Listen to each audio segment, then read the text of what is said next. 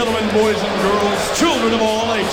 I'm as mad as hell, and I'm not gonna take this anymore! I'm gonna show the whole world why I was the unscripted, uncensored, loose cannon of commentary. I'm back, baby. Broadcasting from Manchester in the United Kingdom, this is the Arun Meta Show.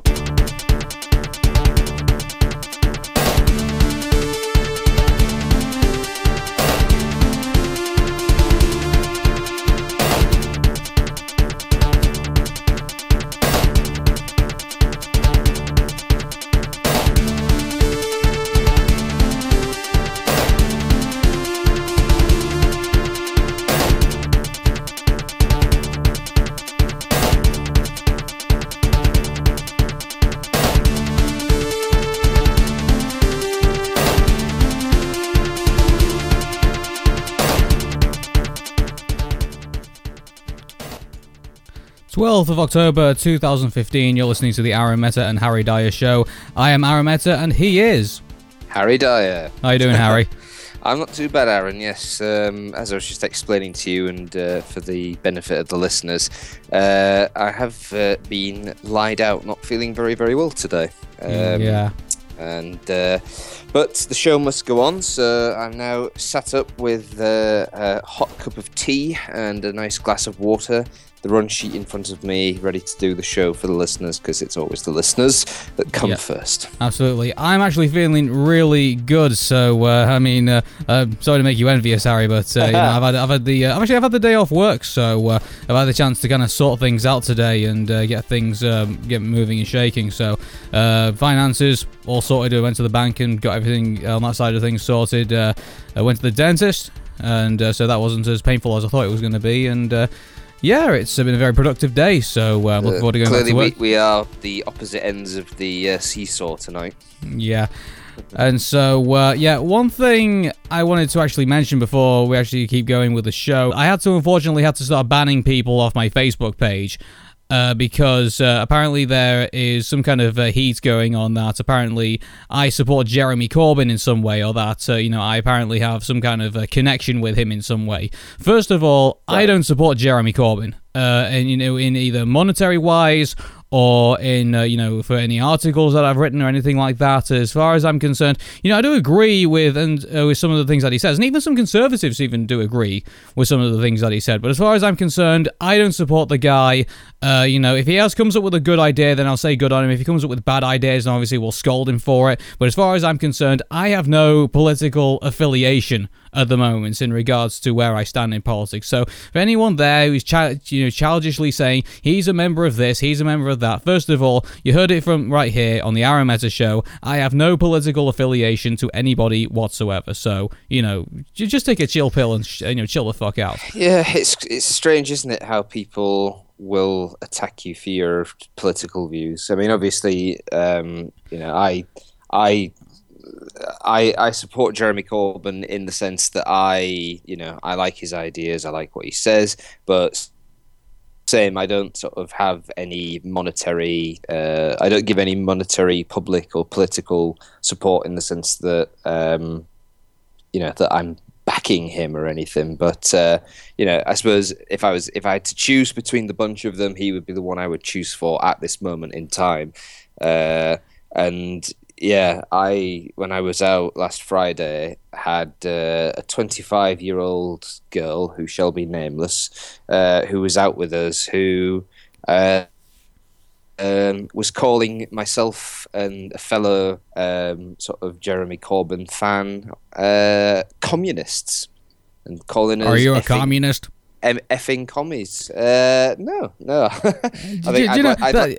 It's like yeah, that's what I'm talking about. You know the yeah. uh, the the, the uh, McCarthyism that's currently going on on like uh, on one side of things, and uh, you know the uh, the kind of you know um, I won't say I won't say snub it, you know snubbing. Uh, I would say going from uh, from the from the left side of things towards the conservatives. But you know, there is this. Uh, this is what I'm f- I'm afraid of with, and I'm sure a lot of people will agree with me when I when I say this, and that is that politics right now is starting to become very very tribal and it's starting to become very, um, you know, it's starting to become very one side and the other. And Yeah, before, I mean, football supporting, isn't uh, it? It is starting to become something like that. But you know, on top of that, it's um, it is becoming a lot more segregated than it has been before because you have Jeremy Corbyn that's taking the Labour Party off to the left, and uh, you know he's uh, he, and he's got ideas of his own, and then you've got uh, Tim Farron who uh, who is trying to uh, you know win hopelessly, I would say, you know, try and win people back from the centre. Even though the the, conser- the Liberal Democrats for from here on end will now be stained with the uh, the record that they had in uh, in government. Even though they say, oh, we should be proud of it, but unfortunately, there is a lot there that uh, you know many of the uh, I would say the the the, the left wing liberal side. Of, of, of people have every right to have gripes over, and then you've got obviously David Cameron, who is uh, you know pretending, I would say, to uh, bring things off to uh, to the trying to grab the centre ground, and trying you know. But uh, let's let's face it, he is of the right, and he is. Uh, um, you know, in, in these next couple of five years, after dropping the, um, you know, the fact that he's going to be dropping the, the the premiership in five years' time has really put, put his party in a very uncomfortable place of having you know into into intertwined poli- you know politicking within his own party, and also on the top of that, he's going to have to deal with you know the everyday runnings of government, and that is going to be a problem for him. Yeah, absolutely. Um, yeah, I mean, you would hope that people wouldn't have that kind. I mean, the thing is, it's inherent in in our nature to have that kind of tribal mentality. Um, you know, you, we it's have to never been this to part of severe. Something. But the thing with the politics is that we have to understand that. It, it, you know, w- whatever we're supporting, whatever we're doing, whoever we're voting for, it should be the reason of well i'm not voting for them because you know just because i'm a part of their, their club or you know the fact that this girl who was out on friday was saying no i wouldn't wo- i wouldn't vote for jeremy corbyn why well you know socks and sandals really you know and that's just the kind of mentality that a young person has over it. But like the uh, you know people need to understand that whoever you're voting for whatever you're voting for really what it should be for is for you know the benefit of the country. You know what's going to make the country better? Not who do you want in charge what is going to make the country better Yeah, but I mean, let's let's face it. The uh, the the electorate in this country, you know, and this is the where jo- Jeremy Corbyn's going to run into a massive brick wall, and that is that uh, many people in this country will vote purely in their own self-interest. Because at the end of the day, um, I mean, there's obviously going to be some good-hearted people out there who say, well, you know, I do care about the environment, so I'm going to vote green. I do care about, uh, you know, um, you know, being so far out of Europe and uh, maybe some other things as well, so I'm going to vote UKIP. But the, at the end of the day, it is going to come down to, uh, you know, do I want this person in power, and is it going to benefit me in the long term, or do I want this person in power because it's going to, you know, uh, make me feel less guilty about something or whatever. It, it is literally the, the electorate is going to be focusing when they get into that uh, that ballot that ballot sorry into that uh, polling station.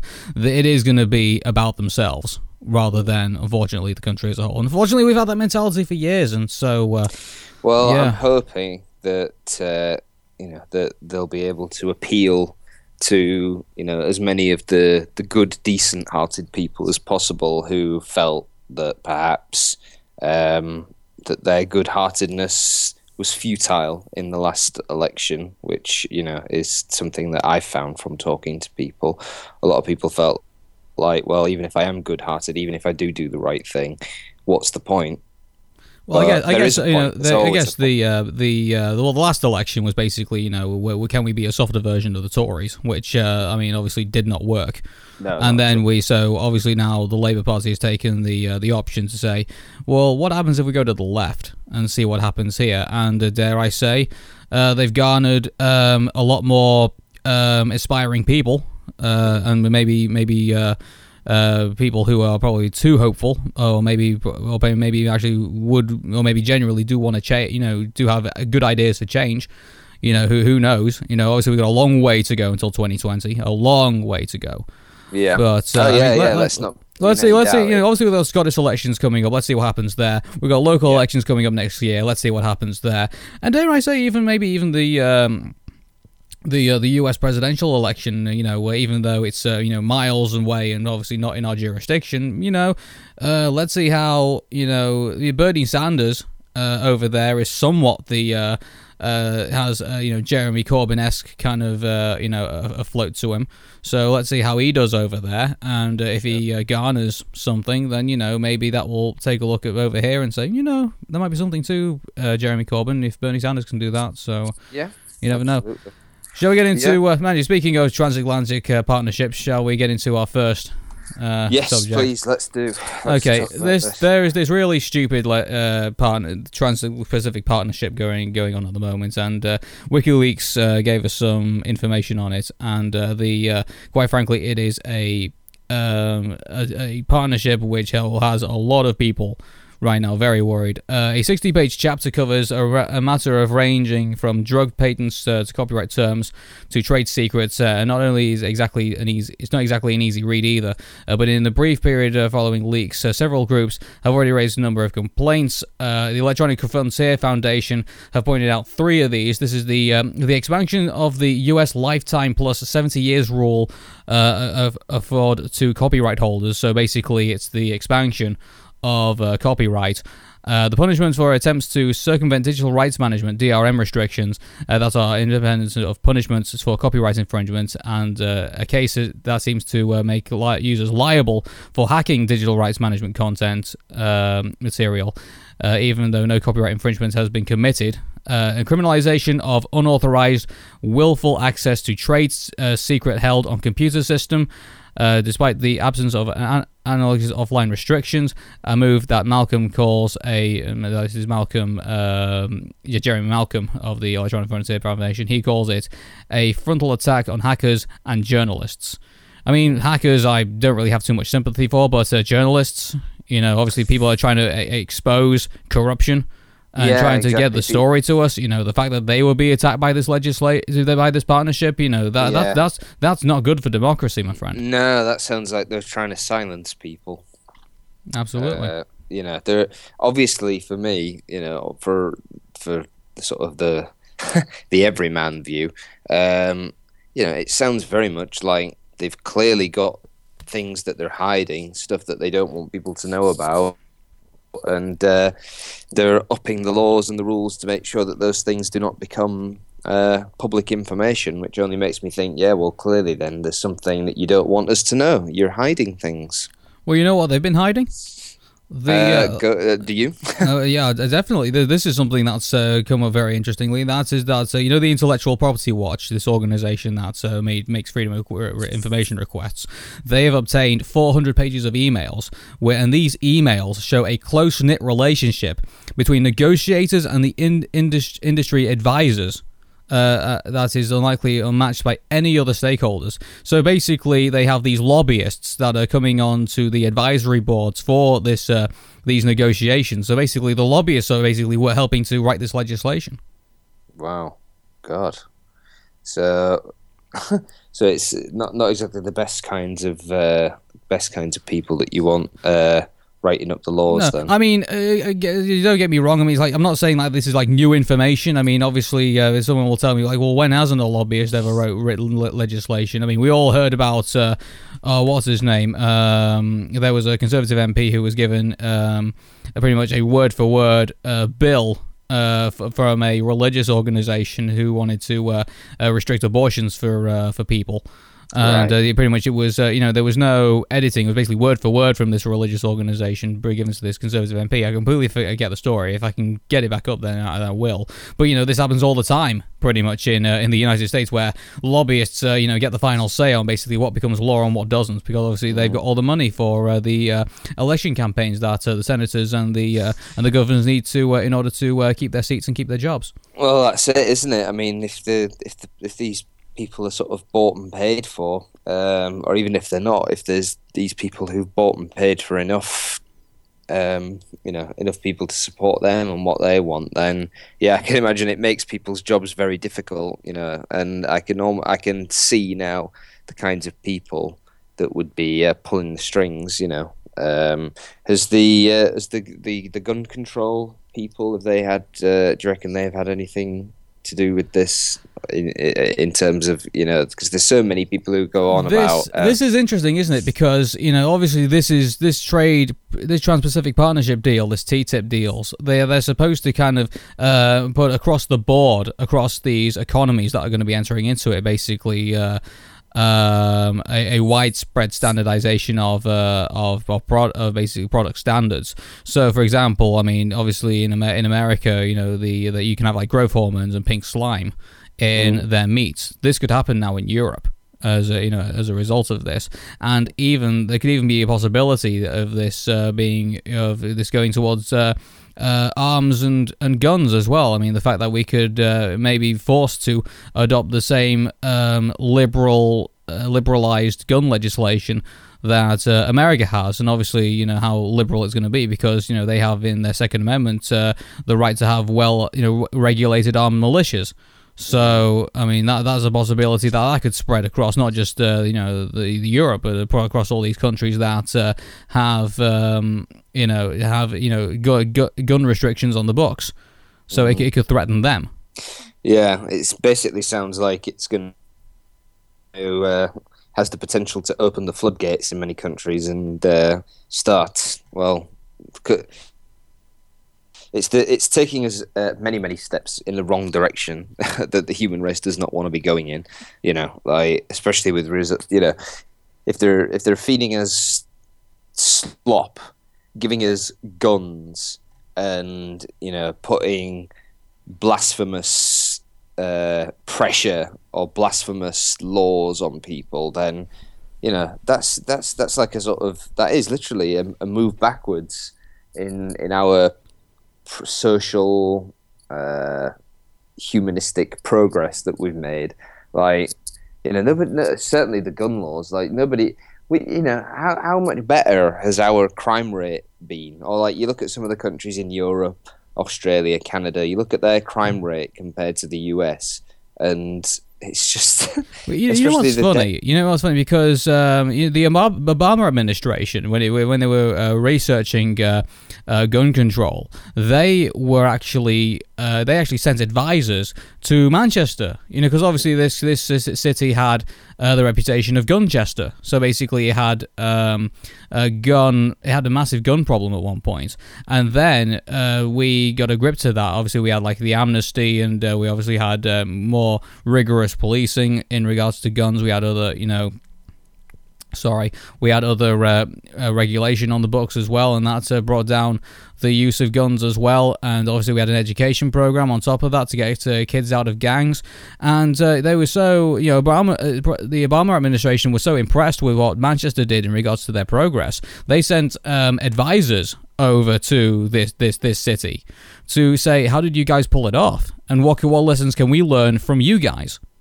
So yeah. there is, um, so obviously there is that, and but now there is a possibility that the lessons that have been learned in this in this city, if uh, if the t- if the TPP and the T you know TTIP is put through, and obviously now it's uh, basically the uh, the where we stand now is that the agreement has been agreed. So the countries are in agreement with with this legislation. Whether the lawmakers in this country will agree with it or not, well, I think that's going to be up to them and also up to their constituents of whether they're going to allow this to pass or not. So my um, my advice to everybody would be to get in touch with your politicians. I definitely will be getting in touch with mine should TTIP then start to come down to a vote. Because if it does, then obviously I'm I'm definitely going to be writing a letter to my representatives to say this is not on, this is not acceptable, and that is that you know we cannot have a um, situation where we have a liberalization of gun. We basically we go backwards out of all the progress that we've made in regards to um, you know taking guns off kids, taking uh, you know, but you know having copyright legislation that doesn't discriminate against uh, people, having uh, giving journalists the freedom to do their investigations. You know, to take that all to start going backwards on all that, so take a, take all that down a peg. That is that is not that is not acceptable, quite frankly, no. in a in a democracy. The no. fact that you start taking rights away from people. Yeah, absolutely. Yeah, and yeah, and you, and you, well, like I say, that that's yeah, that's what it is. It's it's taking us backwards, and for what reason other than one can only imagine to benefit themselves and for some kind of profit down the line, you know, and. Uh, yeah, so absolutely, get in touch with your local MPs and uh, you know, and I suppose just educate yourselves on the matter. Yeah. Um, shall we move on to our next topic? And uh, I tell you what, we have to. Uh, I mean, the why this keeps coming back, and this isn't actually new. This what we're going to talk about here. Um, Harry, um, when uh, uh, Anakin Skywalker, and I feel like a madman talking about this, but you know when Anakin Skywalker in uh, the third Star Wars prequel uh, went into the Jedi Temple and got out his lightsaber and slaughtered the younglings, as they call them, or the kids, as we call Yeah, them yeah. in the real world. Um, did anyone blame the lightsaber? Uh, no, uh, certainly not anyone that I can think of. Yeah. Um, this is what the pro gun lobby are using to justify their rights to like hold guns and uh, you know be uh, as, as responsible gun owners, quote unquote. And uh, apparently their argument is, well, you know, you can't blame guns for gun violence, so uh, you can't blame lightsabers for the slaughter of children in the third Star Wars film. Right. Okay. So, well, for a start, for a start, you know, a lightsaber is not a real thing, and that mass murder of the younglings was a part of uh, a fictional film, so it never really happened. So that's pointless for a start. But Harry, you ain't Um, gonna take my lightsaber away from me. yeah, no one's gonna take my lightsaber. It's my right to bear lightsabers in case the government rises up and we need to fight back. They Yeah. took our lightsabers. They took the force. Oh god, you know it's like it's like it's so crazy, isn't it? It's like you know. uh, Also, let's take this back, shall we? To you know, let's let's take Anakin Skywalker back, shall we? Too, and I I really hate the prequels, so it's like I really hate having to talk about this subject, but I'll hold my nose for the sake of showing you know these right wing idiots that they're that they're they're full of shit. So okay, so we go back to the first film, okay? And what do we have? We have Anakin Skywalker, who obviously is going through some massive amounts of trouble. He's obviously a slave, and he's separated from his mother during the film, so he obviously holds a lot of angst, hate, and everything like that. And the Jedi Council knew this from the, from the get go. And it was only because, for whatever reason, which is never really explained, and maybe you can explain it to me, I don't know, but you know when Jinn gets killed, apparently then he says, oh, he's the chosen one, train him, yada, yada, yada. Apparently that then justifies um, Anakin getting, tra- you know, the Jedi Council pretty much turning up, turning back their decision and saying that Anakin Skywalker should then be trained to be a Jedi. Yeah. Which to me sounds like you know, it's like sounds like you know, is bullshit. Because you know, it's like um, that sounds to me like uh, there's that's to me is justification that the you know obviously the body that uh, was supposed to decide who is fit to be a Jedi and who isn't is not strong enough Yeah, to to basically say you know a, a- an angry young kid who has a lot of social problems is allowed to wave around a lightsaber and also be able to choke people with the force. And yeah, yeah. Despite the fact that all of them were like, "Yeah, he's not ready. He's not in the. He's too old or something like that." And but then they still go ahead with it. But I mean, let's not forget the reason that they went ahead with it was because they had to for the sake of the plot. Because we know that by the end of the three movies, that Anakin Skywalker either becomes Darth Vader or is at the point where he's going to become Darth Vader. I mean, you know, a lot of it you just put down to the bad writing. Absolutely, those and my point is, is that uh, you know, if, if anyone there had had any had a brain cell between them in that in those three films, is that they never would have let Anakin Skywalker become a Jedi in the first place. yeah, let alone you know uh, so you know so we haven't even got to the lightsaber yet. So already for me that's justification for uh, more stringent gun legislation to say you know maybe they should have taken that into account before allowing him and obviously getting rid of like bullshit excuses of like saying you know just because uh, whatever happened in the first whatever happened in the first film I, don't- I don't even remember remember what happened in the first film Uh, that's how unmemorable it is. But obviously, there needs to be. I, I can't believe we're talking about Star Wars like this, but you know, just uh, you know, there was no justification whatsoever for uh, you know, Anakin Skywalker to be declared sane enough to be a Jedi. You know, Yeah. like so that it, it would pretty much be- like you know, um, obviously someone walking into a gun store is like, I've had you know a really bad you know uh, social background. I've been allowed to uh, you know uh, been held as a slave and stuff like that. It's like you know, and there's like for me that would ju- that would that would justify a background check to see Yeah. whether you know. And obviously they talk about mental health. It's like you know, obviously you got to get you know. Uh, uh, you know, at least give people like a psychological exam or something like that in order to, uh, you know, whether they're actually fit enough to be uh, a uh, so to be a gun owner. So like, you know, you have to do that already if you want to change gender. You know, keep that Yeah. in mind. So there's more stringent, you know, uh, background checks on on gender pe- on you know gender changes than there is on um, than there is on gun owners. Yeah. You know, it's just and also But you, you know, the- you know, no one gets killed when you cha- when you when you get a a trans op. You know, it's like uh, you know you can get you can absolutely kill somebody if you own a weapon. Yeah, So, you know. sure, absolutely. I mean, this is, I mean, God knows how many times we've talked about this on the show, but like, yeah, I, it's for me, the the argument is, uh, you know, it dies in the water as soon as you start going down the path of like, oh well, you know, it's not. It's not guns that kill people, it's people that kill people. So it's not Jedi's that kill people, it's Jedi's with lightsabers. Oh no, it's not lightsabers that kill people, it's Jedi's with lightsabers that kill people. But same with anyone who had a gun, anyone who had a lightsaber, their chances of being uh, successful in murdering someone would be significantly, if not massively, less if they didn't have the weapon in the first place. If you had a crazed man chasing you with, you know, a baseball bat, you're more likely to survive and defend yourself from someone with a stick than someone with a gun because somebody with a gun doesn't have to be strong, overpowering, fast, or anything like that. They can be, in some cases, uh, a child, but they have the power with that weapon to end a life at the pull of a trigger. And I mean, the, the lightsabers in the Star Wars prequels got,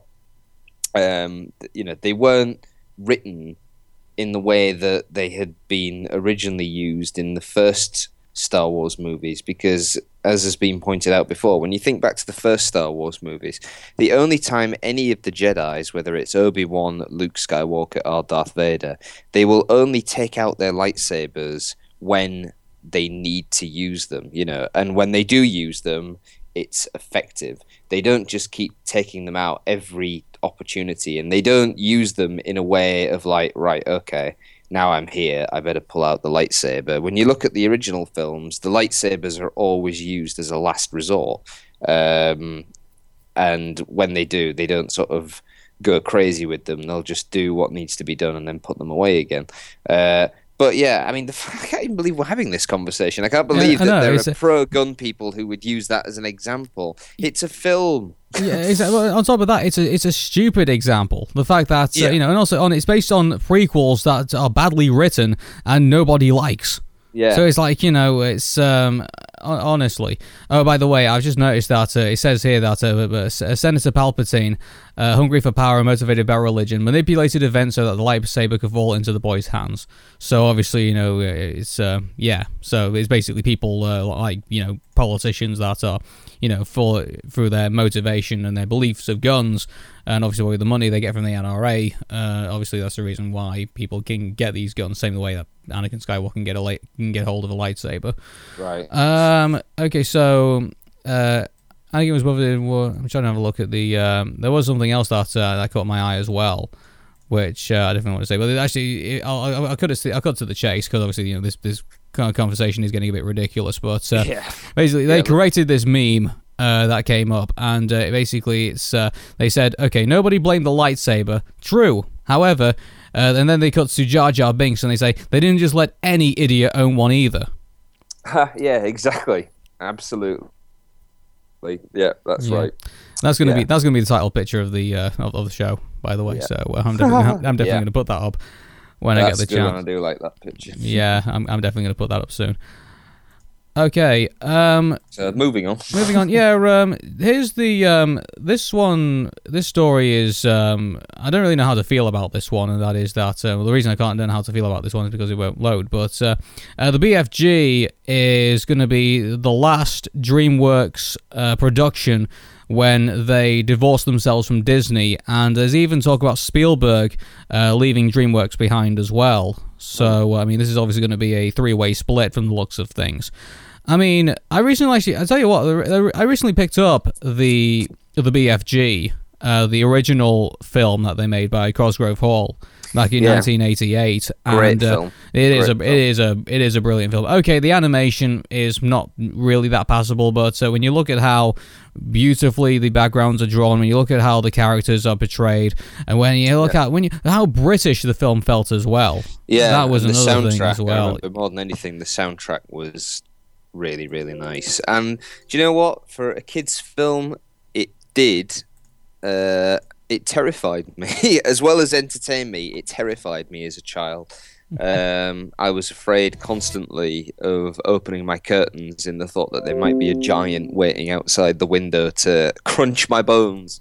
But um, so yeah, a great kids film in the sense that it had all the colors of the spectrum. You know, it was funny, it was amazing, it had its sad moments in it, and it had its scary moments in it. Yeah. Um, there was I just don't think that kind of uh, was kind of weird though. Sainsbury's, which uh, I walked into, um, they had you know they have like all the Halloween um, stuff currently going on at the moment, and they had the DVD rack which had like all like all the Scooby Doo's and everything like that, and all the uh, Halloween cartoons and stuff like that. And strangely enough, the BFG was one of the one of those on the rack.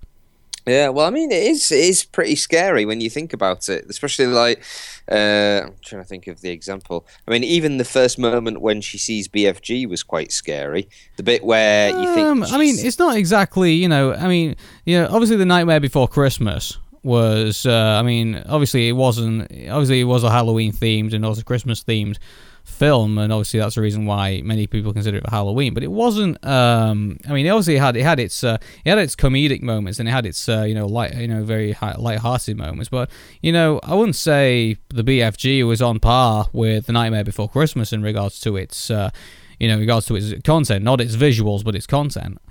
And uh, so, I mean, I'm, I'm, I'm quite surprised Well- really that they. Were, I mean, I thought the BFG would probably be, mm, you know, uh, but it it is it is does have its scary moments, but I wouldn't necessarily say that it's a you know an all out you know scare scare thing. Oh no, it's not an all-round scare fest. No, but I mean, I can't ever remember in the Nightmare Before Christmas there being a scene where it's implied that a child is about to be eaten alive whilst being asleep. You know. It's, Oh, yeah. uh, you know. Um, yeah, I mean, I I saw the, the Nightmare Before Christmas a bit later in life. Um, so if there were any elements in it that were meant to be scary, it didn't. Uh, it didn't scare me. Yeah. But um, but yeah, but so DreamWorks and Disney are parting ways, and Spielberg is going off in his direction as well. I mean, I'm trying Yeah. to think of the the most recent Disney DreamWork um, film that they did together. I, I can't think. I gotta be honest. I tell you, let's let's have a. I mean, they've been around for like seven years. I mean, I really want to take a look at the uh, really what they've what they've done within that seven years. Because I gotta be honest with you, it's. Uh, I mean, even I'm forgetting exactly Yeah, what. well, I mean, uh, no one can what they- Shrek. so- you know, the Okay, Shrek so, uh, here I've got here I've got the uh, the DreamWorks. Um, I'm trying to think. I'm trying to find the DreamWorks uh, Disney era, which uh, which was there. I've got the I've got the DreamWorks Paramount Pictures one. So I don't know if there was. Uh, I don't know if there were any. Uh, so let's do go. Uh, so I'm just trying. Sorry, everyone. I'm trying to find it at the moment. So it's the let's do a list of DreamWorks Disney films. Let's see if it's uh, they got a. Uh, Dream- DreamWorks picture films. I mean, I've got some for like Universal, Paramount, uh, Reliance ADA. Um, say nothing, nothing that's co-production with. Uh, uh, sorry, I thought I'd have a list of uh, like the, uh, the the list of movies that they had between, um, uh, obviously between um Disney and and DreamWorks, but obviously that's uh, not a if list. we fi- if we find it later, you have to put it on the Yeah. uh, on the group page. yeah, I but- will do, but, but uh, yeah, saying mean, that, yeah, I so just in general, let's just have a look at the, the let's just have a look at the DreamWorks pictures that they produ- that they produced in the last uh, in the last ten years, shall we say, and let's see if any of them are actually you know any good or not. Um, so uh, I mean, the first one is um, um. So I'm trying to think. Are these actually actually are these the DreamWorks CGI films? I don't know. Uh, I'm not too sure. I think these are just like the uh, these are the like live action stuff. I think. Right. So uh, tell you what, we'll go through them anyway and see if any of them are. Uh, see if uh, Disney are going to miss anything from DreamWorks at this point. Um, okay, uh, the first one that they made in 2005 was uh, uh, the prize winner for Def- of Defiance, Iho, uh, uh, Ohio. No. Don't know that. Uh, next one is Dreamer. Nope. Uh, Memoirs of uh, Geisha. Memoirs of a Geisha Girl. Geisha. Yeah. Uh, yeah, I, I I do seem to remember that one. That's the sort of Oriental one. Okay. Uh, Munich. Uh, I again, I, I sort of recognise the name. Don't think I've seen it. Yeah, Munich was the actually I think Munich was this was the historical drama of uh, the Operation Wrath of God, the Israeli government's secret retaliation against uh, the Palestinian Liberation Organization after the uh, Munich massacre. So uh, Wow. no, that was ten years ago, nearly. Wow. Uh, next one is Match Point. Uh, is that a football one? Or that a is uh, a 2005 drama uh, directed by Woody Allen, and uh, it is uh, a character marries into a wealthy family, but his social position is threatened by his affair with a brother-in-law's girlfriend, played by Johansson. Don't Scarlett. Johansson. No, I don't know that one. Um, let's have a look. Uh, She's the man. Uh, is that the one where the girl is pretending to be a boy? Yeah, it's an Ama- it's an Amanda Bynes film. Yes, yeah, I do. I think I've seen that one. Yeah, no. Uh, next one is The Last Kiss. No, don't know that one. Okay. Uh, next one is Flag of Our Fathers. Don't know that one. Oh, that one's US distribution only, so that's the reason why we don't know that one. Uh, Alright. 2006 is Dreamgirls. Uh, Dream Girls. Uh, is that uh? That is that is the uh, no, it's not. It's not. That, that's Showgirls. Uh, Dreamgirls is the film starring Jamie Foxx, Beyonce, Eddie Murphy, uh, Oh, Danny yes. Glover. Yeah, I know that one. Yeah, does does he play Ray Charles in that film? I'm not too sure. I, I mean, I, I think he probably did, but uh, Yeah. yeah, I'm trying to find all the films that we actually consider memorable. So I tell you what, we'll ignore all like the uh, the strange ones. Um, 2007 is Norbit. Uh, oh God, who's in that one? Then? That's the really horrible Eddie Murphy film. Oh yeah, where he's like a sort of a dweeby character. Yeah, and like he also plays like this fat girlfriend as well. Yeah, no, I that. didn't see that. Yeah. Uh, next one is uh, 2007 is Blades of Glory. That's the ice skating one, isn't it? Yeah, it stars Will Ferrell and uh, Joe uh, Hader. Uh, yeah. Again, not seen it. I know John that Peter, one, sorry. but I've not seen it. Um, next one is Disturbia. Don't know that one. Sounds like a Peter Andre song. Um, Disturbia was a uh, an American mi- mystery horror thriller. Uh, it was based on Alfred Hitchcock's uh, Rear Window, and uh, it stars Shia LaBeouf, uh, Sarah Romeo, and uh, Carrie Annie Moss. Right. yeah. That's that Uh, one. Um, 2007's Transformers. Oh yeah. Well, we all know all know Transformers. Transformers, that, yeah. that that shower. Yeah. Uh, 2007 is The Heartbreak Kid. Don't know that one. Okay, next one is uh, Things We Lost in the Fire. Don't know that one. Okay, The Kite Runner. Yes, I have seen the Kite Runner. Uh, that's a very good film. Uh, if you've not seen it, it's uh, it's quite harrowing. Uh, apparently, the book's better, but then the book's always better. But uh, yeah, it's a good film. Definitely recommend a watch if you get a chance. Okay, uh, Sweeney Todd, the Demon Barber of uh, Fleet Street. Yeah, I've uh, again I've seen that one. Yeah, I've, I've seen that one. It has like a Sacha Baron Cohen in it. So Yeah, again like it's the shape it's of a- the face. Yeah, don't share my face, don't my beard. Like, yeah, it's again. I'm not. I'm not too sure on the castings of that, but again, it's Tim Burton, so he's he's going to cast his his favorites. But um, Well, he's weird, Yeah. isn't he? So obviously he's gonna he's gonna bring in the weird and wonderful. So uh, yeah, I mean, yeah, it's a it's a good, it's an all right movie. Yeah. from what I remember. Okay, my sister liked it. So uh, uh, next one is The Ruins. Don't know that one. Okay, next one is Tropic Thunder. Oh yeah, that's a great film. Uh, Tropic Uh, Thunder with uh. Robert Downey Jr., Ben Stiller, and uh, Jack Black. Yeah, brilliant movie. Mm-hmm. A, a brilliant uh, cinematic experience. Next one is uh, Ghost Town. Uh, is that Ricky Gervais? Uh, it is Ricky Gervais. Where it, yeah, I, I went, we went to see that one at the cinema. Uh, not all that memorable. I 'Cause say, I say look, looking at it, it, it, I mean, I've never seen it either, but I I look at the po- I look at the poster, and I, uh, the first thing that comes to mind is Randall and Hopkirk deceased. Yeah. Um, all I can remember is it's him. He plays a dentist. He gets involved in an accident, and after the accident, because he sort of died and come back to life, he has the ability to see ghosts. Okay. Yeah. Uh, next one is Eagle Eye. Don't know that one. Okay. Next one is Revolutionary Road. Uh, again, not too sure. Okay. Uh, I think that's. Oh, hang on. No, that's now that's the. Uh, is that the one with um, Tom Hanks? It's uh, Leonardo DiCaprio and Kate Winslet, and it's based off the 1961 Uh. novel of the same name. Yes, no, I do know that one. Um, yeah, yeah, I went to see that one. Yeah. It's very good. it's a, it's a co-production between BBC Films and uh, Paramount Vantage. So uh, it's uh, that's it was a good movie from from what I can remember. It was a very good movie. I, I it took me a while to realize that it's the same guys that were in uh, Titanic together. Yeah, I just I'm quite took- surprised. It, it kind of feels kind of weird because uh, you know I thought I, I I think uh, Leonardo DiCaprio would be in. You know I thought you know he, he seems so distant. You know to you see that you know BBC Films managed to get to do something with him. It's kind of like oh wow. Mm. It's like you know he, you know he's so far up there and his BBC saying oh yeah well you know we've had Leonardo DiCaprio in our uh, in our midst at one point. Um, okay, uh, next one is Hotel for Dogs. No, don't know that one. No, it's a co-production with Nickelodeon movies. Um, next one is The Uninvited. Uh, that a horror movie? I think it is. Yeah, it's a psychological horror uh, directed by the Guard brothers. Uh, Right. Yeah. So uh, Elizabeth Banks is in it. Right. Um, next one is I Love You Man.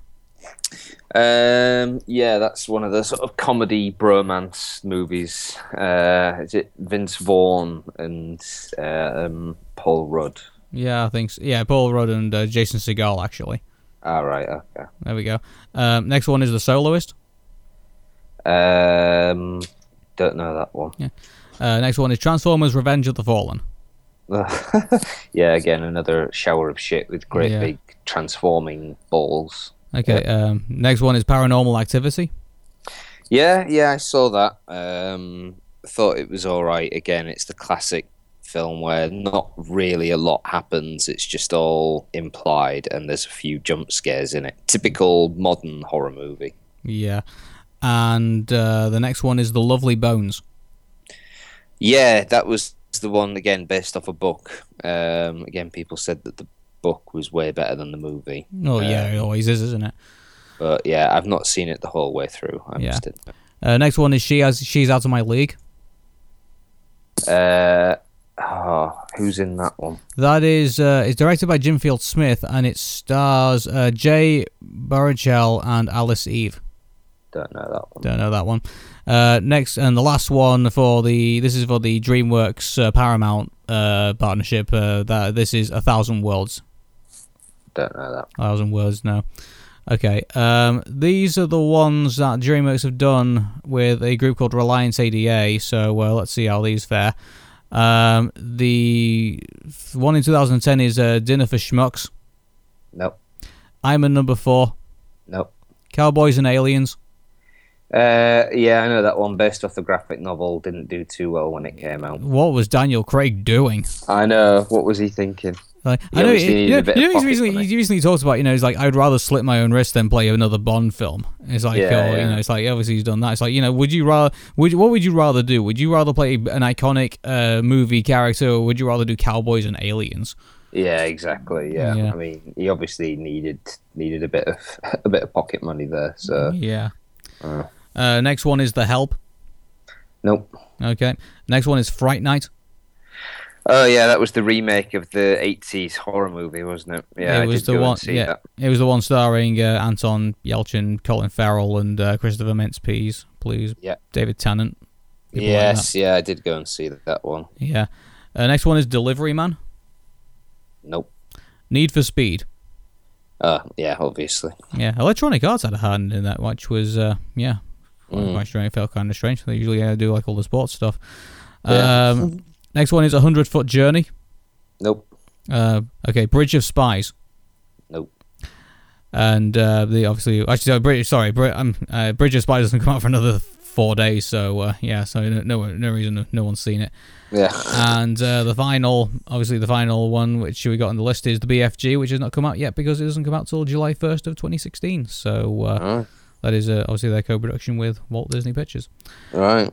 And so, I mean, uh, so again, I don't know. We, we all we've picked out like maybe one, maybe two films which we've heard of, but not necessarily have looked back on with any sort of, uh, uh, sort of kind of like you know, uh, look upon them or anything like that. You know, so all their all their best films to me are all between their 1997 2005 range. I mean, shall we go through them? Yeah, sure. Okay. Uh, okay. The first one's The Peacemaker. Not too sure about that. Okay, Amistad, No. Mouse Hunt. Yes, I know that one. I know that Brilliant one. Yeah, a, that, that was a, that was a, that was a pretty funny film. hilarious movie. Uh, next one is Paulie, Uh, don't know that one. Deep Impact. Yes, yeah, that's the asteroid movie, is it? Yeah, it is. Small Soldiers. Yes, love that movie. Yeah. Saving Private Ryan. Oh, classic. Yeah, brilliant. Antz. Yes, know that one. Yeah. Uh, the underrated classic, The Prince of Egypt. Uh, yes, I have seen The Prince of Egypt. I remember going to see it, and uh, yeah, I think Wh- it's fair wh- to say that The Prince of Egypt, even with all the music, was probably better than the Ridley Scott movie that came out the other year. I'm going to be honest with you. I actually like the soundtrack. I think it's uh, if you listen to the scene, and it's actually on Spotify. If you actually want to track it down, uh, if you listen to the music where he finds the burning bush, that is the most amazing and most spiritual music I think you could find for that that scene. It's like you know, it, it tops the. Uh, I remember. I remember when the the Ten Commandments made. You know, obviously the the uh, film starring Vincent Price. I mean, that that, that when they made that uh, burning bush scene seem very dramatic and over the top. It did feel kind of like a bit. Yeah, it kind of it did kind of suit it, but at the same time, you know, you had the Prince of. If you asked what scene would you like to have, would you like to have the the burning bush scene out of the Ten Commandments, or would you rather have the burning bush scene out of the Prince of Egypt? I got to pick the Prince of Egypt because he just suits it. Mm. Yeah, oh yeah, I suppose so. Yeah. Yeah, Okay, next one is In Dreams. Don't know that one. Uh, Forces of Nature. Don't know that one. The Love Letter. Don't think I know that one. The Haunting. Uh, yes, I believe I know that one. Yeah, The Haunting. I know that. Yeah. How can we not know this one? American Beauty. Ah, brilliant movie. Yeah, absolutely. Yeah. Classic piece of work. Classic Kevin Spacey. Oh, I think I might have found the stinker actually. Ga- Galaxy Quest. Oh yeah, yeah. A lot of people took the uh, took the mick out of Galaxy Quest. Although some people, you know, it's it's had a, a bit of a sort of cult following. Um, Yeah. But yeah, I remember it was a bit a bit. The storyline was a bit naff. Um, but It had Yeah. Tim Allen in it as well. It's like, yeah, he's done Buzz Lightyear. It's like that, that- Yeah. that's his idea of sci-fi. But it's like, you know, as far as I'm concerned, you know, he needs to stay he needs to stay on tool time and talk to Tim the Toolman's neighbor. yeah, but then it also had Sigourney Weaver in it, Alan Rickman. It had a you know it had a pretty good cast. Yeah. It was just not very But well. as we all know, what what was like? Do you remember the what was it? What what's which film has had probably like the strongest cast and has like the the shittest reviews? I think Be Cool. I think has to be that one. I think, uh, or was it Be Cool or was it? Uh, I can't remember what it was. It had like Dwayne. It had like Dwayne Johnson in it. Had like all these really no notori- notori- actors with big notoriety, and yet everyone just kind of shouts on it because they had you know, they, they were just basically actors walking around not knowing what to do. right. So yeah. I, I can't remember, but uh, yeah, th- That, that film's out there. I'm sure someone's going to name it for us. But um, the next one is The Road to El Dorado. Now that was another uh, animated one, wasn't it? Where they Yeah. were going in search of the Golden City. I never actually saw that. I saw it. I, th- I, th- I thought it was good. It wasn't as memorable as I would say some other films that were out there at the time, and then we're, we're definitely going to go through them all. Um, next one is Gladiator. Uh, yeah, great yeah, movie. Great film. Uh, won the Academy Award for Best Picture. Um, next one is Road Trip. Oh yeah, I love Road Trip. Again, like it's kind of not the not the biggest of the sort of um, uh, uh, what's the word I'm looking for? Well, it's basically I don't think it did as well as other Oh, things this is like this is the American one Pie, where but- Tom Green plays somebody and he accidentally sends a uh, sex tape to his girlfriend, and then so he's like on this road trip to go get it back. Yeah, yeah, that's right. Yeah, I, I, re- I remember that one. Um, then there's Small Time Crooks, Don't know that one. Chicken Run. Yeah, I remember that one. Uh, Brilliant Mel film. Gibson and a lot of uh, sort of Yorkshire actresses. Um, It just fit, didn't it? It's like you know, like you here's this outsider who comes in and basically starts shaking everything up with like saying, "Oh, you know, I can teach you how to fly," you know, he's like and stuff like that. And uh, you know, obviously, if you've not seen Chicken Run, you need to go see it because it is uh, it is literally. It, it- I say it would it would please both you know uh, audiences, definitely audiences on this side of the of the Atlantic, and definitely audiences on the other side of Atlantic. So you definitely got to go see it. So Yeah. um, yeah. yeah. Um, next one, What Lies Beneath. Yeah, again, that was a was that Ebnai Shamalaman? That guy? was- I can never pronounce his name, but was, Uh, was that him? Um, was it a Shyamalan movie? No, it was directed by uh, Robert C. Zemek- Zemeckis. Robert Zemeckis. Zemeckis. Oh yeah, yeah. There we go. Um, as in Back to the Future Yeah. and Who Framed Roger Rabbit. No, And I thought it was um, Sh- uh, Shyamalan because it, it has a twist in the end. But I have seen. What that. a twist! Yeah. Um, Uh, I can pull that off because I have an Indian accent. So, uh, um, okay. Um, well, you know, I have an Indian side of the family. You can I can get the accent from. yeah. Um, next one is Almost Famous. oh, that's. And we're not talking about the chain of restaurants. Um, No, it is the film starring. It's directed by Cameron Crowe and it stars uh, Billy Crudup and Kate Hudson and Patrick Fugit. No, I don't know that. tells the fictional story of a teenage journal- journalist writing for Rolling Stone magazine in the early 1970s.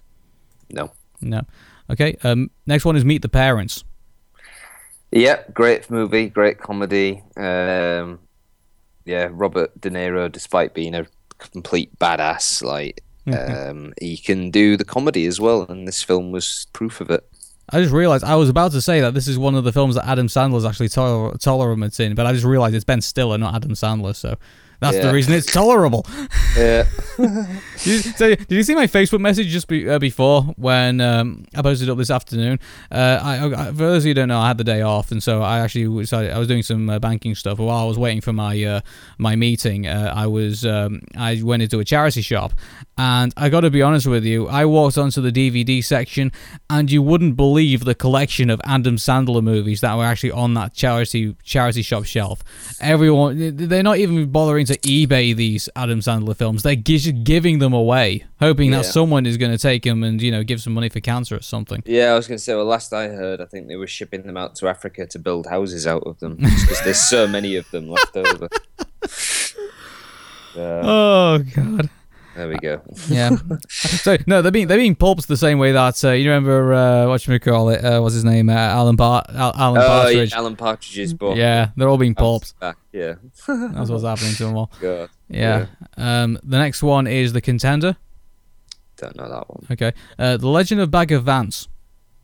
Don't know that one either. I do remember the Legend of Vance. It stars Will Smith and Matt Damon, and uh, it was uh, oh, the film was criticized by several African American commentators, reviewers for its uh, magical Negro as a plot device.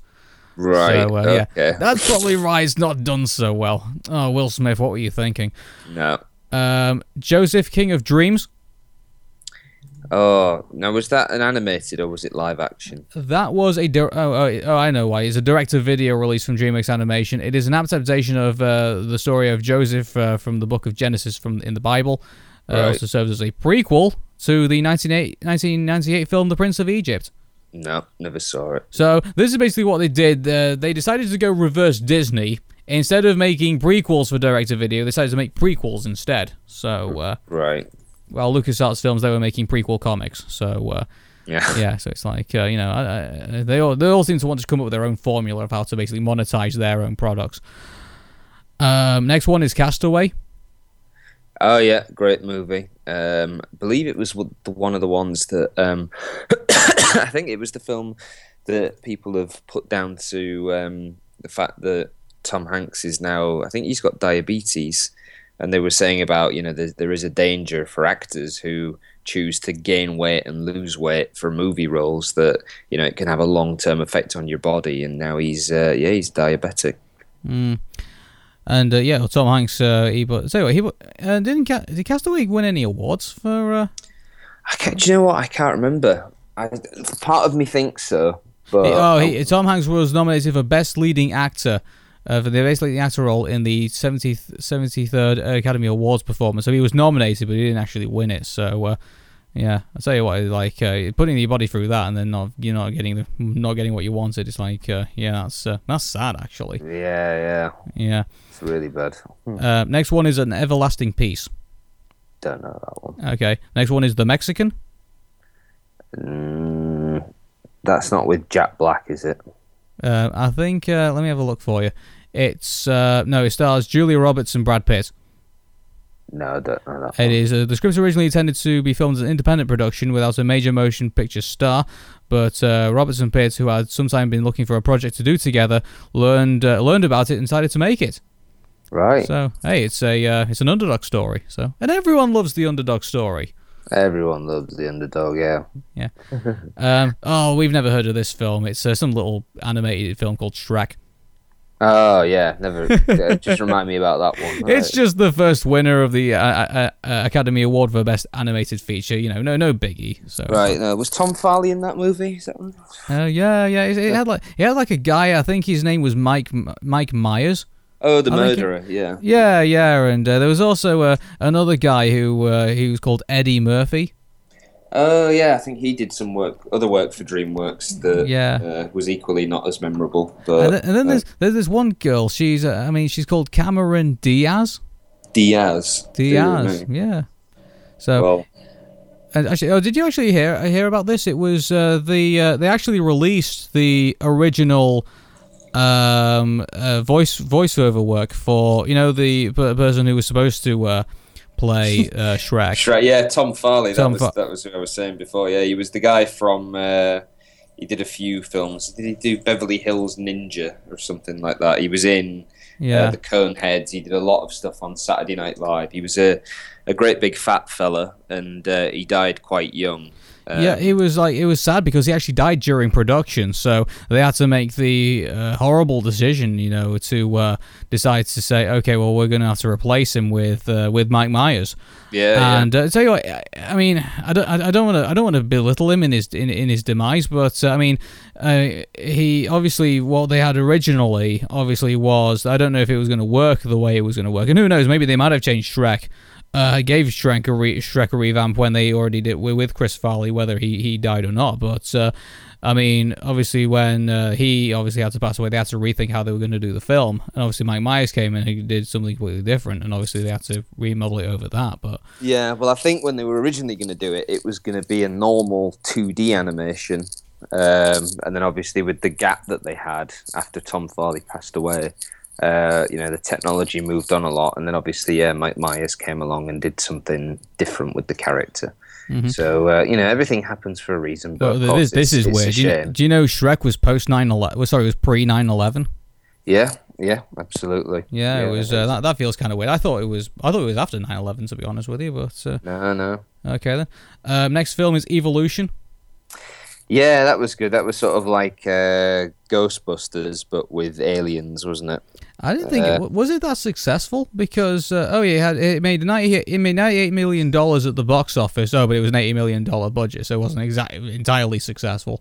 No, it had a cartoon series, but I can only remember watching a couple of those episodes. But Yeah. I was actually dreaming about it last night. Actually, the Evolution movie. Funnily enough, um, there's a scene in it where the uh, the aliens have evolved and they're at the level of the primates, and then these weird sort of alien monkeys come out and start grabbing people and attacking people. And I was dreaming about that particular moment, but. Uh, yeah, it had its funny moments in it. Uh, it's a nice little sort of standalone movie. Um, yeah, Yeah. yeah. Okay, I'll try and breeze through these next ones. And uh, so basically, uh, well, AI, artificial inte- intelligence, uh, pretty bad Yeah, film to be yeah. honest with you. Um, The Curse of Jade Scorpion was that. uh, uh, the the Last Castle. Nope. Uh, this one's this one's a brilliant film, A Beautiful Mind.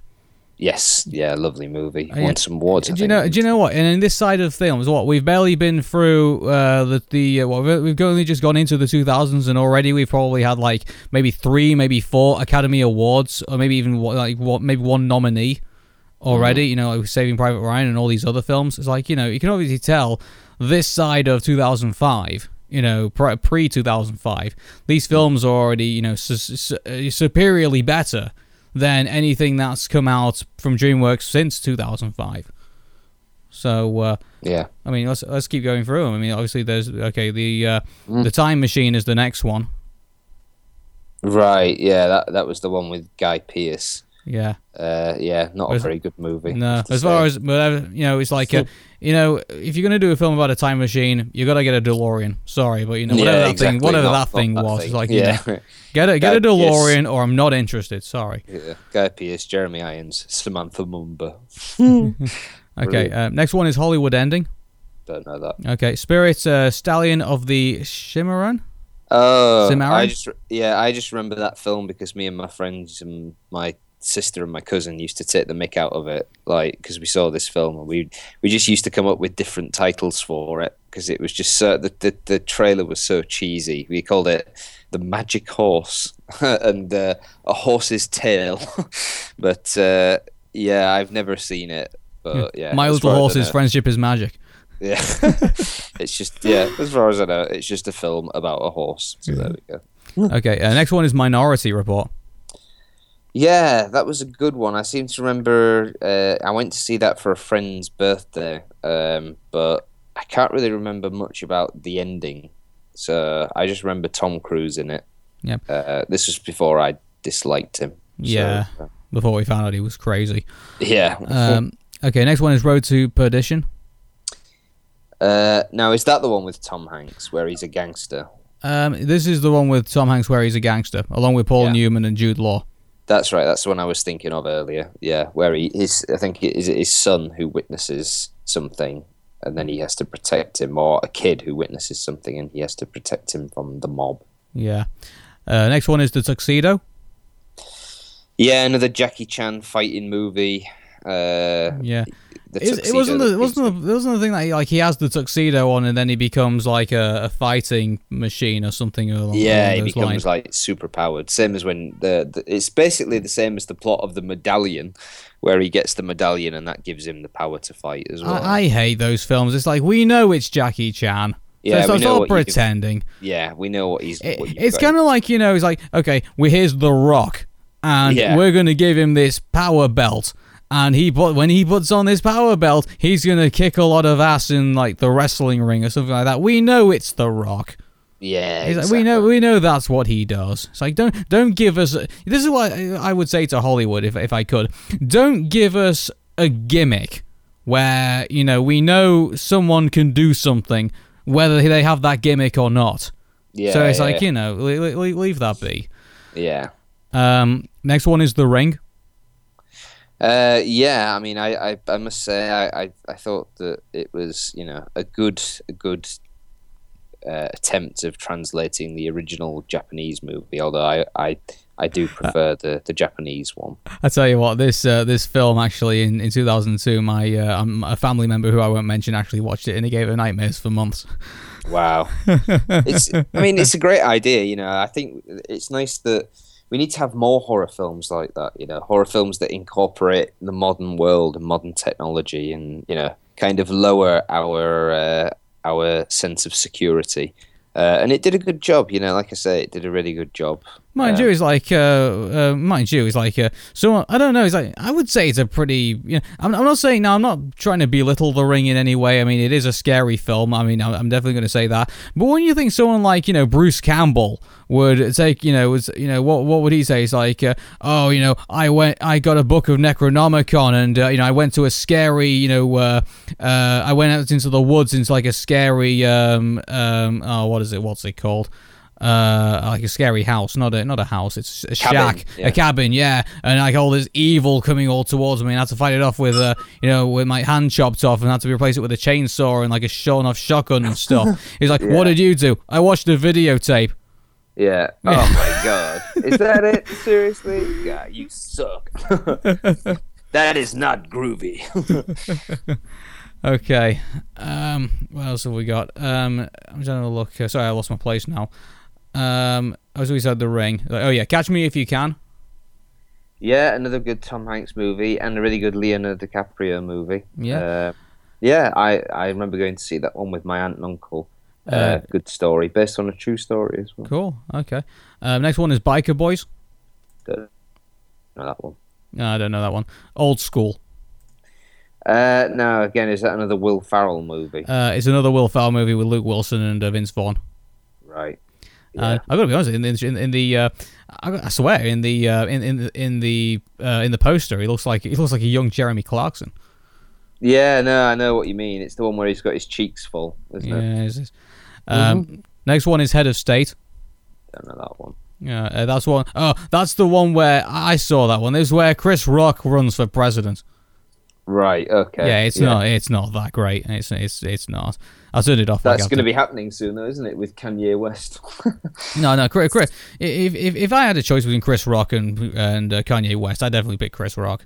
oh Like, yeah, let's let's keep this in mind. This is the he was the guy who told us how not to get our ass kicked by the police. So it's like I don't know if anyone's ever seen that YouTube video, but uh, I'll yeah. check it out. I was, yeah, I'll check that out as well. I I I, I fell over backwards laughing. Uh, one of his stand-ups when he was talking about like uh, you know uh, Michael Jackson and like uh, politics and like stuff like that. It's like it was that was just that was just hilarious. Yeah, yeah. Yeah. Next one is Sinbad: Legends of the Seven Seas. Uh, again, yeah, I remember seeing this out at the cinema, um, but I never actually went to see it again. Another another sort of animated one Yeah. that passed us by. It didn't do that great. I mean, it was uh, it had mixed reviews, and on top of that, it only made like eighty million dollars out of its uh, sixty million dollar budget. Mm. So in Yeah. their, in their in their translation, that's a box office bomb. So, Yeah, most definitely. yeah. Um, next one is Seabiscuit. Uh, that's Tobey Maguire, isn't it? It's the true story about uh, again another another horse story. Toby, so, Tobey Maguire, Jeff Bridges, naturally, and uh, Chris Cooper. Right. There we go. Yeah. Um, this was actually this actually got nominated for a best animated picture. Sorry, best best animated picture. Uh, best, award, best uh, Academy Award for best picture. So Right. uh, co-production with Universal Studios. Um, next one is anything else. Don't know that. Yeah, anything else, please. Um, Cat in the Hat. Oh yeah, that was Oh. the follow up to the Grinch, wasn't it? That And, was uh, horrible. and it was. Th- This was a terrible. downgrade from the Grinch. This was. I, I wonder what Mike Myers must uh, must still think after this, after, after all these years of doing it. I mean, it was. Uh, it was. Uh, you know, it was. It was, it was what part of DreamWorks is. You know, pissing on Dr. Seuss pretty much. It was. An, you know, and on top of that, you know, that's what makes me fearful about the BFG. Uh, them making that because obviously if they've done that to the Cat in the Hat and they've done that to the Grinch and they've done that to other you know things they've based off books, you know what are they gonna what are they gonna do to the BFG? Yeah, yeah, and uh, I mean, don't get me wrong. I actually really like The Grinch. It's one of my favorite sort of Christmas movies. Um, you know, and and it was amazing that they expanded from that short story into that full movie. And I thought it had some good moments in it. But yeah, Cat in the Hat was just like an idiot fest. It was it, it was stupid and okay, uh, House of Sand and Fog.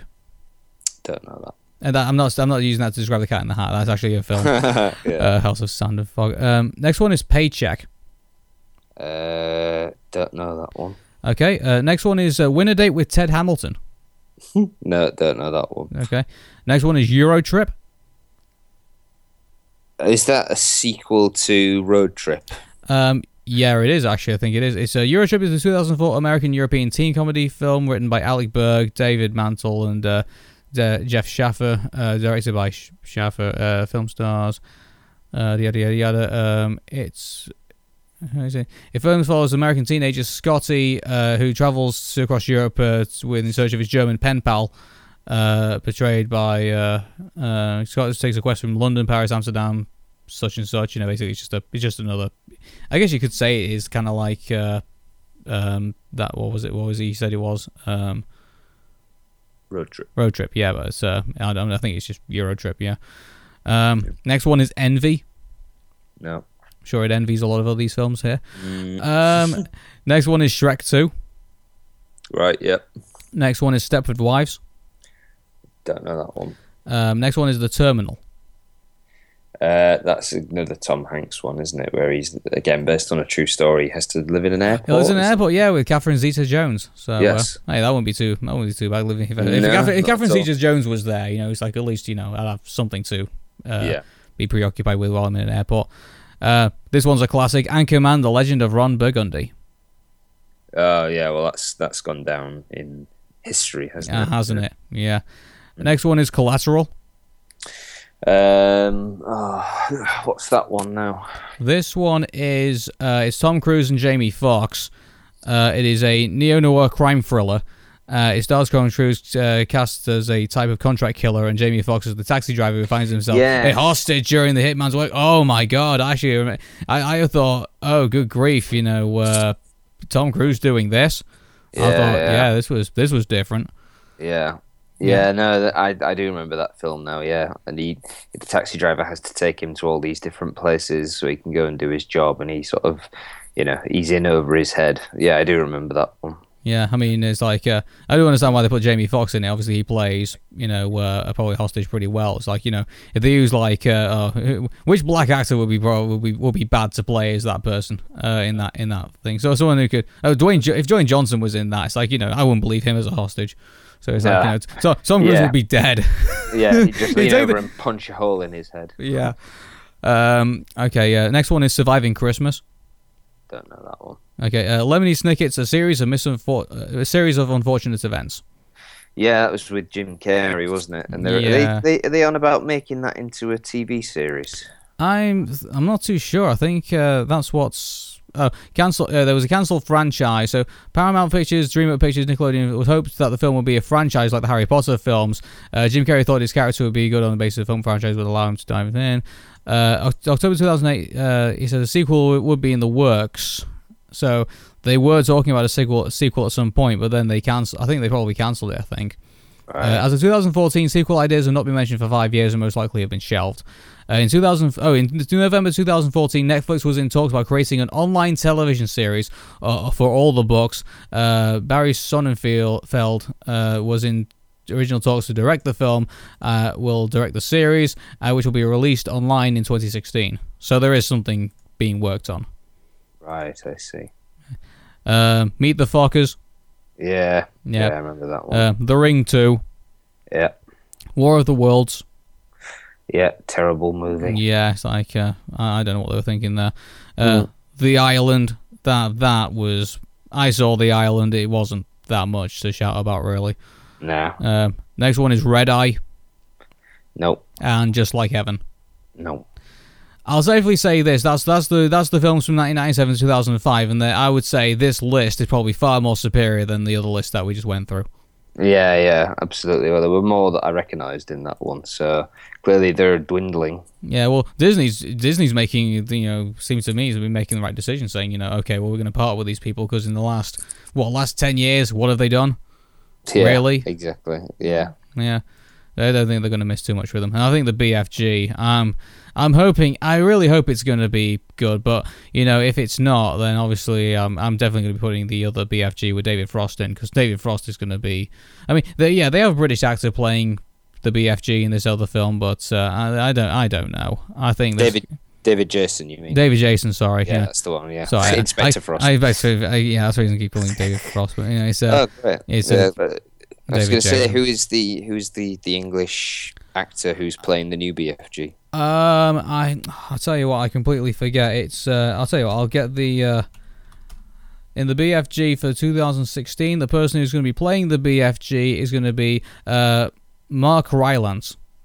Mm, who's that then? He was the guy he has played. Uh, let me go through. Uh, he's been in uh, his most recent films have been uh, alternating in Richard III and Twelfth Night. Uh, his uh, he's Richard III and Olivia. Um, he was uh, Ron in Nice Fish, and he's uh, been Johnny By- Byron in Jerusalem. Right. So some of these, uh, he's been Frank in I Am Shakespeare. He's been, uh, I'll tell you what, he's been a, he's he's been in theatre more than he has been in film. Right. Oh, well, that's, that's, that's his theatre work. And Yeah. so, well, you need you need some. Yeah. You need your theatrically trained actors. I think. I tell you what, I mean, he, I think that's one of the, re- you know, obviously the, he's going to be very overly British, I think, in, in this, which I think uh, they're bringing in a girl called Ruby Barnhill, Barnhill to play Sophie. I don't know what, uh, but mind you, here's what I'm, here's what I'm afraid of. They're bringing in Bill Hader to play the Giants. You know, the all the, you know the nine giants that they're gonna, they're gonna have, and uh, he's like played like things like the Angry Birds movie, and like uh, okay, he, he was he was Fear in Inside Out. Okay, so he has so he is um I guess I guess he he has that to his name, but really there's nothing else that I could you know uh, you know like he's got he's been in like films like you know oh Hoodwink Two Hood versus Evil, really Oh, right. uh, a- a- Ice Age Dawn of the Dinosaurs.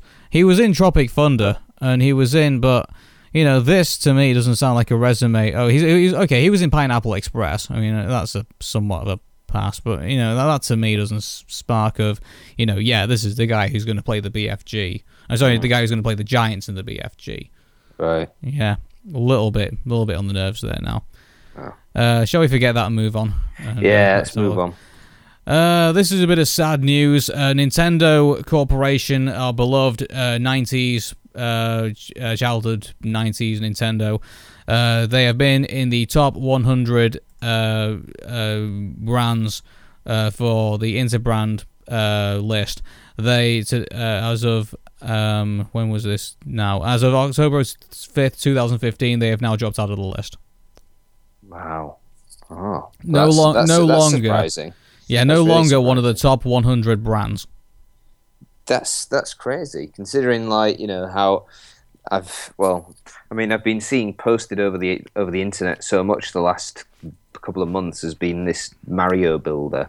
You know, there's Nintendo stuff everywhere, but I guess maybe it's because they might be dropping in popularity that they're feeling the need to push themselves more and more into the public eye. I don't know. Well, this is what's. Uh, I mean, Yuki uh, Wada, who is the Interbrand Japan CEO, uh, said that Nintendo was snubbed apparently because of the Kyoto-based uh, game maker is not keeping up with changes in people's lives, pointing to its failure to jump to the smartphone game bandwagon in a timely manner. And uh, they, well, Nintendo have been reluctant to release uh, smartphone games uh, announced uh, after it announced its entry into the market back in March. And unfortunately, Nintendo was forced, I think, to make this change. And because uh, their attitude for the last, you know, ever since inception was, you know, the only way we're gonna, you know, the only time we're gonna stop making consoles is when we start when we start drop was when we're gonna drop out of the business entirely. And uh, so they're obviously still they still you know want to make their unique products and they don't want to you know start making games for like PlayStation and uh, and Xbox and you know obviously make stuff for Android and stuff like that. But you know it really depends what they're going to be bringing on because you know do you remember when they make the PC games and they were like you know uh, uh, you know Mario's Time Machine which is like you know a history Oh, ga- God, history yeah. game and all these educational games they made for the PC. It's like. Uh, I don't. I'm not going to say that's what they're going to do with the smartphones, but uh, they're going to be. I can't help thinking they're going to make much effort. I don't think on other platforms than they are on their own. Yeah, it's um, yeah. I mean, it, it, I'm hoping that Nintendo aren't sort of going down the, the the route that Sega have gone down in terms of just sort of you know in hard times scrambling to get something out there and making mistakes and you know essentially making things worse for themselves. Yeah. Well, on top of that, I mean, uh, one well, one of the big games we've been talking about, Star Fox Zero. Like uh, now, there's uh, you know recently that's been actually they said it was going to be coming out in Christmas. Now it's been delayed to uh, the uh, the other half of uh, 2016. And and on top of that, there's now rumors that it's now going to be a launch title for their new Nintendo NX system. Right. Okay. So they well, I was talking to some friends about this the other day, and like you know, it's always slightly you know you, you always do wonder when you hear about games that have been um, you know pushed back, but I would say that usually it can only be a good thing for the game if it's being held back because there's obviously something that they can you know they're obviously improving on it or there's something that just isn't quite working. So rather than bring it out they're kind of you know they have to make the the sort of semi sacrifice of look we're you know we're not going to be bringing out when we said we are but hopefully when it does come out it will be you know much more enjoyable than if we just sort of shoved it on the shelves now because you know Nintendo have have had that before where they've brought stuff out just because and ultimately it's not done them any favors. So, Yeah, but it's like uh, I mean the the fact that you know they're obviously delaying titles and obviously saying okay well we're going to bring them out for the Nintendo NX system. I mean what what I mean again they, they seem to be you know um, say it seems to be admitting now that uh, you know they they're going to have to build up their their next game system again.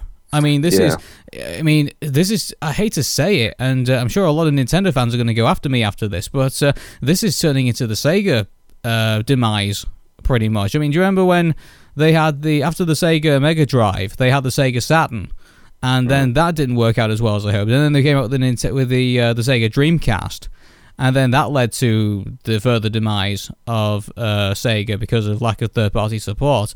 Uh, I hate to say it, but this is certainly kind of the same thing.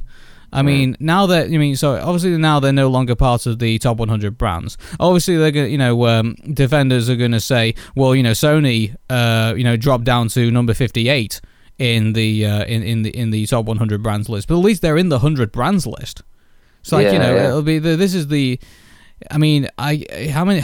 It makes me wonder how loyal Nintendo fans are going to stay now, given that they've fallen out of uh, out of good graces, and now they're they. I mean, a lot of the uh, you know the Nintendo blogs that I used to uh, used to look at now for Nintendo use, they're not as as active as they used to be anymore. And even now, they're starting to show advertisements for you know saying, oh well, look at this blog for our Xbox uh, articles, and look at these uh, article look at these uh, articles for the PlayStation Four.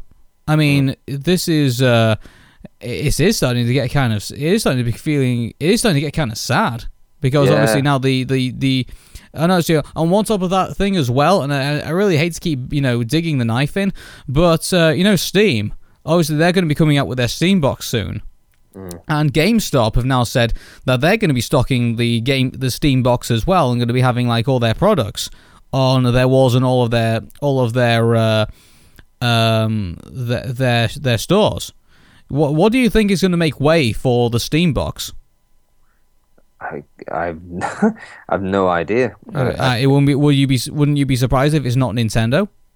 Well, I mean, yeah, I- I suppose that that's kind of a the, the, the logical the logical thought. But, Yeah, um, it's yeah, sad. it's- You know, don't don't get me wrong, it's sad. But thinking realistically, like if you think if your Nintendo products are not uh, as strong as the other products that are coming in the future, and then you've got this really massive Steam box, which has got a lot of people talk about. And I keep saying to uh, you know with uh, with you know to uh, Gabe Newell, look, if you bring out this Steam box and then you say, okay, Half Life Three is going to come out for it exclusively, you know, how are Nintendo going to compete? Yeah, it's We're- going to be tough. It's, I you know, like you say, you can't. You, one certainly cannot uh, deny the popularity of Steam and the services that it offers. And yeah, if if if if Nintendo aren't, you know, if they if they're taking their eyes off the ball, then yeah, I mean, it, it's going to be devastating. So it's uh, going to be trying times for Nintendo. Uh, Yeah. absolutely. I hope Um, they, yeah, I do hope that they get themselves sorted because a life, a lifetime fan of Nintendo, you know, you never want to see these things go down, but ultimately, you know, if they're not, if they're not, Oh, sorry. Hang on a second. I just, uh, I thought, I thought that was another, uh, another. We've got to have money. I thought it was No. one of those, but I'll, uh, I'll tell you. I'll tell you it, though. It's like you know they've got uh, they're out of the hundred brands. They've got so much competition problems with you know smartphones and stuff like that, including Xbox and PlayStation Three. They've now got Steam Box now uh, coming and taking wall space, possibly from uh, from GameStop. You know, it's kind of you know it's Stop! He's already dead. yes, I, I sincerely hope that he isn't dead, but um, well, watch this space, I suppose. Yeah. Um, one last thing, and I don't want to spend too much time on it because it is a bit silly. But uh, did you have you watched the uh, Great British Bake Off? Do you know I've I've not watched the Great British Bake Off. I don't watch that much television. Um, I just sort of watch. I think the only thing I really watch on television is Doctor Who when it's on. Um, but you know, I, I haven't been able to uh, avoid a lot of the tweets and retweets and posts and statuses about the the British Bake Off. Um, my sister and my cousin watch it, um, and yeah, and we and from what I understand as a as a non-watcher, um, yeah, there's a there's a girl who's won it. Yeah, uh, it says um, her name is Nadiya, and uh, tell you what, if I can try and get it to uh, come up without playing advertisements, I'll see if I can uh, try and read the uh, the article. Um, let me see if I can I can pull that off. of the two Oh, hang on a second, that's just playing the clip. But 2015 Shut up. Okay. Um, so basically, it's um, um, the winner was uh, was a woman called uh, called Nadiya, who uh, she, she she she won the she won the top spot. But what's the re- reception that sh- that Nadiya Hussain got from uh, some aspects of the British media, and this has come from the Sun columnist uh, who has said this, and that is that uh, she apparently won because uh, the top spot because of what they call quote unquote political correctness, and she bemoaned the ideological warfare her successors posed for, to Britain. So uh, Nadiya Hussain, a Muslim uh, mother of uh, Bangladeshi heritage, uh, was slammed by journalist Ally Ross in the paper, in the Sun newspaper in an article published on thir- last Thursday. Uh, Ross said BBC executives, uh, uh, quote unquote, uh, no doubt did a multicultural jig of uh, politically correct joy uh, when judging when judges Paul Hollywood and uh, Mary Berry crowned her the cookery queen in a heated final uh, that aired that aired on that night. So, uh, despite admitting the 30 year old mother of three actually deserved to win, uh, Ross came under fire under social media where, for, use, for users with his remarks. So, uh, basically, there's there's some people out there who will even use the Great British Bake Off to uh, have a have a go at people say you know saying that you know this is all political correctness because she's a Muslim.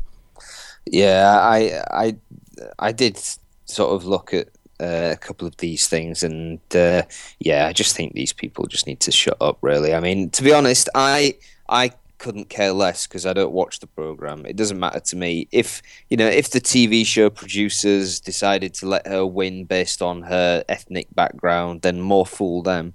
Um, even if they did, I'm not bothered. If she won off her own ability and not because of who she is as her ethnic background, then again, that's fine. I'm not really bothered. But yeah, it's it's pretty sad when people step up and start going, oh well, she only won because of this, she only won because of that. I mean, don't get me wrong. When when they had the first ever junior Bake Off, uh, my cousin was on it, and he's a really good cook. In fact, he got to the final, and one of his recipes, Paul Hollywood, actually went, "Wow, that's really good. Do you mind if I use that recipe?" Um, and the girl that won it was, for better use of a word, the cute one, and I don't think hers was quite as good as some of the others. But even if it, was the case that she won because she was the cute one, it doesn't bother me. It's just a silly little program. It's meant to be there for a bit of light entertainment on, you know, on the BBC. If they want to use it as a political statement, then again, if it, it doesn't, it doesn't bother me. I think the fact that certain people get this into their heads is, you know, it's just pointless. It's stupid. It's silly, and I honestly don't think that they would have done it. I mean, I haven't watched it, so I didn't see. You know, if she was taking stuff out of the oven that was char grilled and black and burnt and was just a heap of shit, and she still won, then you'd think, okay, yeah, there's obviously something going on here. But if you know, it's it's a program about cookery, not right. Where are you from? What's your background? Yeah, Let's exactly. give you the prize. The you know, reason she won is because she ba- she baked a good cake, not because she was a Muslim. It's like you Exactly. know, it's, it's, Yeah. it is ridiculous that some of this stuff uh, keeps going around. I love one of the comments here on this article. Let me read it to you. It's uh, the uh, it's uh, Tara says on the Huffington Post article. One minute they're one minute they're saying that Muslims don't integrate enough, and when they do, it's ideological warfare. Gotcha. Right. Yeah. Isn't Okay. isn't it the truth? It's like you know, it's, Yeah, it, yeah. It, is, it is absolutely ridiculous. yeah, better things to be worried about. But of course, but then it's the Sun, isn't it? It's a Sun journalist. So Yeah. what do you think they're going to say? Yeah, exactly. Exactly. And with that, I think we're done. So uh, another fantastic night of uh, of uh, of discussion. Yeah, absolutely. Um, next week's show, uh, I'm going to be in, I'm going to be at MCM Comic Con at the ExCeL Centre in London. So the likelihood is I'm going to be producing the show from London uh, Right. next week. So uh, so sorry, Harry. Uh, unfortunately, it's going to be uh, it's going to be me and uh, a bunch of uh, people from Comic Con. So uh, actually, it's going to be uh, it's going to be a pretty good lineup actually. So uh, what I'm going to do is uh, I'm going to come down with my microphone. Uh, I actually want to ask you, you know, maybe we'll talk a bit of politics. Maybe we'll talk a bit of uh, a lot of Doctor Who is going on there at the moment. So uh, actually, I'm trying to just get the list up of uh, everyone who's going to be there. Um, we're going to be talking with the. Uh, uh, we're going to be talking with uh, various fans who are going to be coming uh, from uh, from London and uh, seeing what how they feel about uh, about certain topics that might be coming up on that week. Uh, if you're going to be going to MCM Comic Con, you know, uh, let me give you the uh, rundown of who the special guests are going to be there. Uh, it's going to be it's going to be a Sherlock special uh, panel. That's going to include uh, Steven Moffat, uh, Mark uh, uh, Ga- Gatiss. Uh, Mark Gatiss, yeah, Mark yeah. Gatiss, uh, Sue Vertue, and Amanda Abbington. And uh, so they're going to be there. Uh, there's going to be also a, a special exclusive panel for Beowulf. Uh, that's going to include like uh, Kieran uh, Bew, uh, Ed uh, Sp- and uh, Laura Donnelly, and also actors uh, James Dormer, uh, Tim Haines, and Casey Newman. So they're going to be there as well. Uh, there's going to be a Jekyll and Hyde uh, special. That's going to be uh, Charlie Higson in conversation with uh, Heat Magazine's uh, Boyd Hilton. And there's also going to be a uh, a discussion with, uh, and also a screening with uh, director Gareth Evans, and that's going to be for the Raid Redemption, uh, which has already garnered some uh, winner of the Midnight Madness and also the Sundance uh, um, uh, festival as well. So uh, already getting some notoriety there. There's also going to be some uh, anime uh, guests of honors as well, and uh, also there's going to be various other people were there as well. So uh, including uh, Sylvester McCoy and uh, Colin Baker. So. Uh, wow, very uh, very jealous. I wish I could have wish I could have got the pass as well, but there we go. Yeah, well, I mean, they're still available. So, uh, I mean, obviously it's in London, so obviously you have to get down there. I mean, some people asking me, well, why aren't you going to MCM uh, Comic Con in Manchester? I think that's actually already passed by. So um, there's uh, no way I was going to get. And the only reason I'm going to go down there is because obviously I've got business down there myself in London. So uh, it's uh, it's kind of a side thing, if anything, that I'm going to go down there for that weekend. So a uh, side thing. Yeah. Bit of a side thing, yeah. Just uh, yeah, I'm, I'm, I'm going to do some business in uh, London, and then I'm uh, going to do uh, then I'm going to do a radio show and talk with all these uh, uh, all these fine people. So uh, yes, Uh, but uh, hang on a second. But just because I named all these people, don't think they're going to appear on the show. At the end of the day, I think the the people who are going to be attending the uh, the Comic Con are going to probably be more. Uh, probably, probably who I'm going to want to talk to more than most than I'm going to be talking to uh, you know the actors and everybody. So uh, yeah. Okay, Harry, a pleasure as always. I'll wrap up the show and thank you very much for coming on, even despite the fact that you're uh, nearly dead. So, uh, yeah, no, I'm, I'm as long as I don't start like you know craving human brains, I think I'll be all right. you'll be But, uh, fine. Don't worry about it, man. yeah, but uh, yeah, I will see you soon. I'll see you on Thursday. All right, catch you later, Harry. See you later. Bye bye. Bye. This has been the Arun Meta Show. If you want to follow us on Twitter, it's twitter.com forward slash Arun Meta Show. If you want to follow, follow us on Facebook, it's facebook.com forward slash Arun Meta Show. Um, I think you'll notice that on Mixcloud, I've not been posting episodes, and uh, I keep forgetting. I, it's, it's not like I'm doing it on purpose. It's just you know, I just uh, I keep forgetting to post it on Mixcloud. So uh, you know, so sometimes there might be an episode, sometimes there might not be. So uh, the best way to do it is if you follow on podcast, follow the podcast feed. So you know, this feed that we're on on Liber- Liberated Syndication. So you can you know follow on Player FM. You can go on Stitcher. You can go on um, on iTunes. iTunes, you know, that's going to be a better place to uh, to download your uh, to download the show. So you know you, you know we're in more than one place. So definitely check us out there. And we're on, on podcast directory as well if you uh, want to listen on the web player. So it's um, plenty of ways to listen and uh, not just restricted to Mixcloud. So that's it for me this evening. Thank you very much for checking out the show, and I will catch you next week. Take care and bye bye for now.